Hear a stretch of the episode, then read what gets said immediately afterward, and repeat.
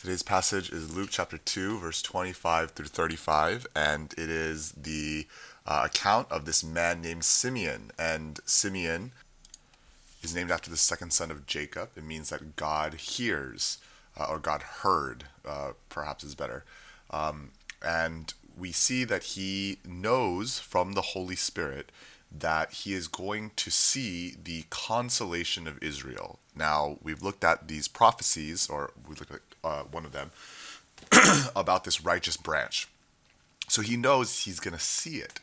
And when Jesus comes in to be circumcised uh, according to the law and to be uh, dedicated, he holds him in his arms and he knows that this is that salvation. But the interesting thing is that uh, he knew that he would that he was about to die. And so he is now okay with this. And I often wonder why that is. He's not going to see the cross. He's not going to see the resurrection. He's not going to see the ascension. He is simply seeing the incarnation. But he knows from uh, the Old Testament prophecies and he knows from the revelation of the Holy Spirit that this is enough. That if God has come, that all the rest will follow.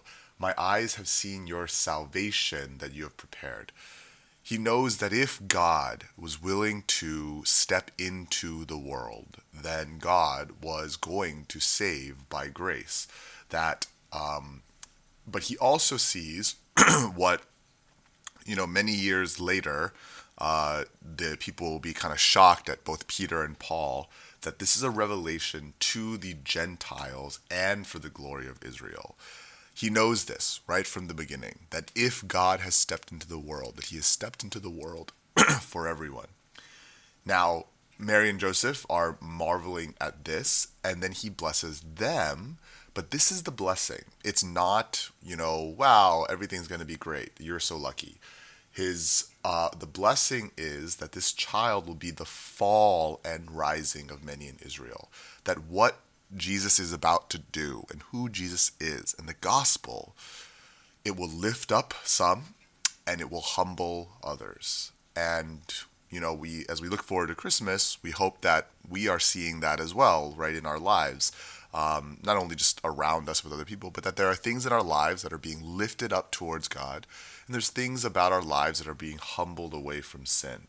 Um, and that this is a sign that is opposed, and a sword will pierce through your own soul also. We know that Mary will suffer.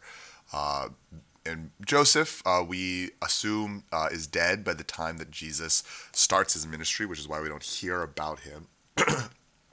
but we know that uh, Mary will struggle with what it means for her son to be Jesus and to be the Son of God. Uh, but all of this so that thoughts from many hearts may be revealed. If God truly has come, then why do some people reject him? And why do some receive him? And the reason for that lies in our hearts and lies in what we desire and lies in what we hold on to.